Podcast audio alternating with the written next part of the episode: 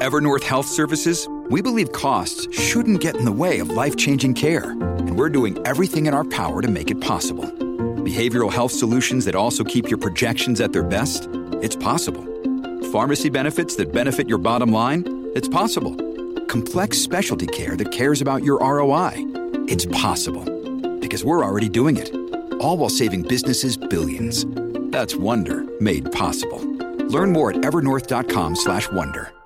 If you've got a thirst for knowledge that never quits, Brightside podcasts are just what you need. Whether you're into recent discoveries, space exploration, true stories, or useful tips for self-improvement, psychology, gadgets, or just your day-to-day routine, there's something for everyone. Can an airplane land in strong crosswinds? Why do pilots sometimes make a circle around the city before landing? Am I really going to need to use this barf bag? These are just some of the most common questions about one of the most interesting parts of the flight. Let's get them answered.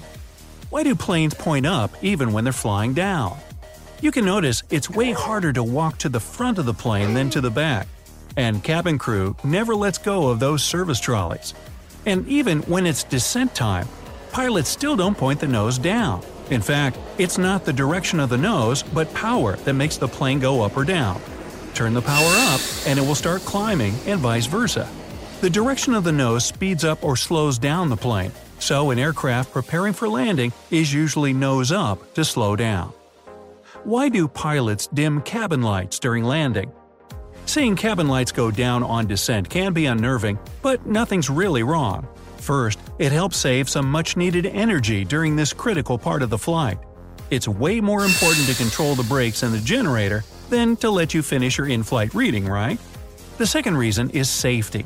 If you have to leave the plane quickly in an emergency when it's dark outside, it will be easier for you to see floor lights guiding to the exit and for your eyes to adapt when cabin lights are dimmed. Do runway light patterns have a meaning? Well, I'm just guessing here, but I think it means land here, dummy.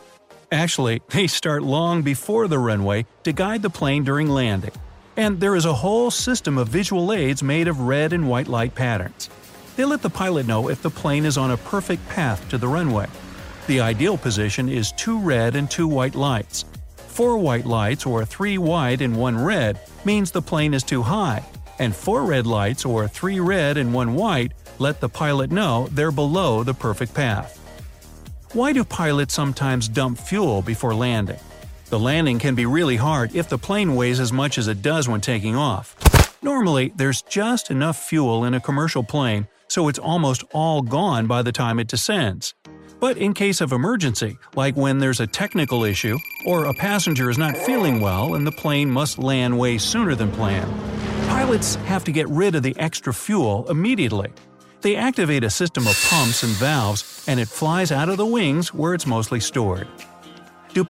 When you need mealtime inspiration, it's worth shopping Kroger, where you'll find over 30,000 mouth-watering choices that excite your inner foodie. And no matter what tasty choice you make, you'll enjoy our everyday low prices, plus extra ways to save, like digital coupons worth over $600 each week. You can also save up to $1 off per gallon at the pump with fuel points. More savings and more inspiring flavors make shopping Kroger worth it every time. Kroger, fresh for everyone. Fuel restrictions apply. Planes really talk to pilots just before landing? Well, there comes a moment before landing when the pilot must decide if they are ready to aim for the runway or have to make a go around. This point is called a decision altitude or decision height. While they are still thinking, the plane can remind them to do it already. On many planes, including the popular 747, a mechanical voice loudly and clearly says just one word decide.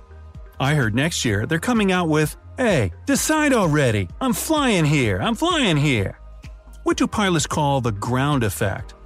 The feeling of resting on the ground when you're still in the air is called the ground effect. When the plane is in the air, there's a lot of space between the wings and the ground. When you're about to land, though, the air becomes super compressed and feels like a pillow. It's mostly the pilots who experience it. But if you have a window seat, you can also feel as if you were floating on a soft air pillow above the ground for the final 15 to 20 seconds of descent. Have you ever felt it perhaps? Hey, let me know in the comments. Why is landing often bumpy?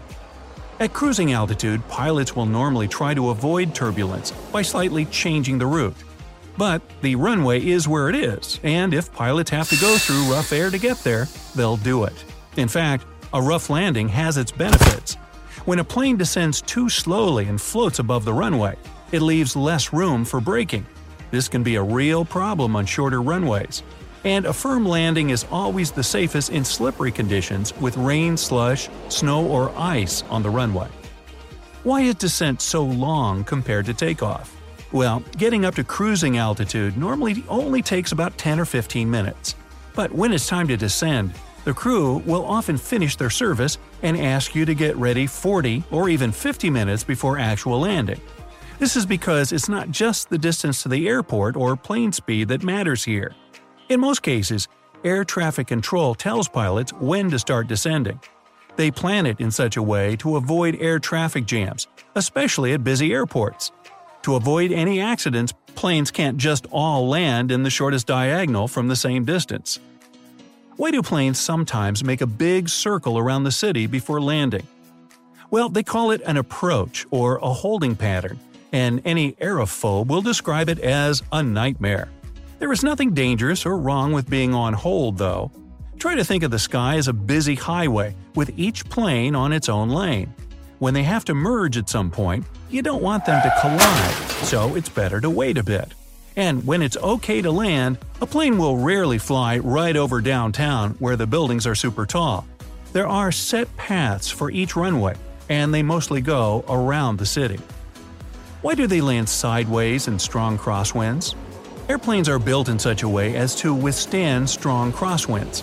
But passengers don't feel comfortable, to say the least, when a plane starts uncontrollably shaking approaching the ground. Landing in such weather conditions requires some serious skills from pilots, and that's a maneuver they start practicing as soon as they begin flight training. They call it crabbing and slipping. Crabbing, in pilot slang, means pointing the nose of the plane right into the wind at this moment, the aircraft is moving sideways, much like a crab. Hey, it's Ryan Reynolds, and I'm here with Keith, co star of my upcoming film, If, only in theaters, May 17th. Do you want to tell people the big news? All right, I'll do it. Sign up now and you'll get unlimited for $15 a month in six months of Paramount Plus Essential Plan on us. Mintmobile.com slash switch. Upfront payment of $45 equivalent to $15 per month. Unlimited over 40 gigabytes per month. Face lower speeds. Videos at 480p. Active Mint customers by 531.24 get six months of Paramount Plus Essential Plan. Auto renews after six months. Offer ends May 31st, 2024. Separate Paramount Plus registration required. Terms and conditions apply if rated PG. The pilot has to adapt the angle of the nose to the speed and direction of the wind. Those may change in a matter of moments in gusty conditions, so the task is really challenging. When the runway eventually appears from beneath a thick layer of clouds, it could be way off to the left or to the right of the nose. So when the plane approaches the ground, they have to change technique from crabbing to slipping. That means adjusting the plane parallel to the runway, tipping the wings into the wind the way it should be in normal conditions. Even the most experienced pilots sometimes can't handle extreme crosswinds and go sideways on the ground before going back up for a second attempt. So, when winds are really too bad, the safest option is to delay the flight altogether. How do planes land in zero visibility? Thunderstorms, snow, and fog all reduce visibility and make safe landing a challenge.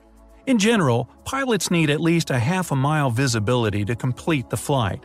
When it's lower than that, the airport must have special equipment to guide the plane to the ground. It includes special lighting along the runway, visibility measurement gear, and radio navigation called the Instrument Landing System. When it's foggy, air traffic controllers basically become the extra eyes for the pilot and guide them through every tiny step of landing. And finally, about using that barf bag, well, it's there for your convenience, but I don't think you'll really need it. On the other hand, I get it wrong a lot, so be prepared.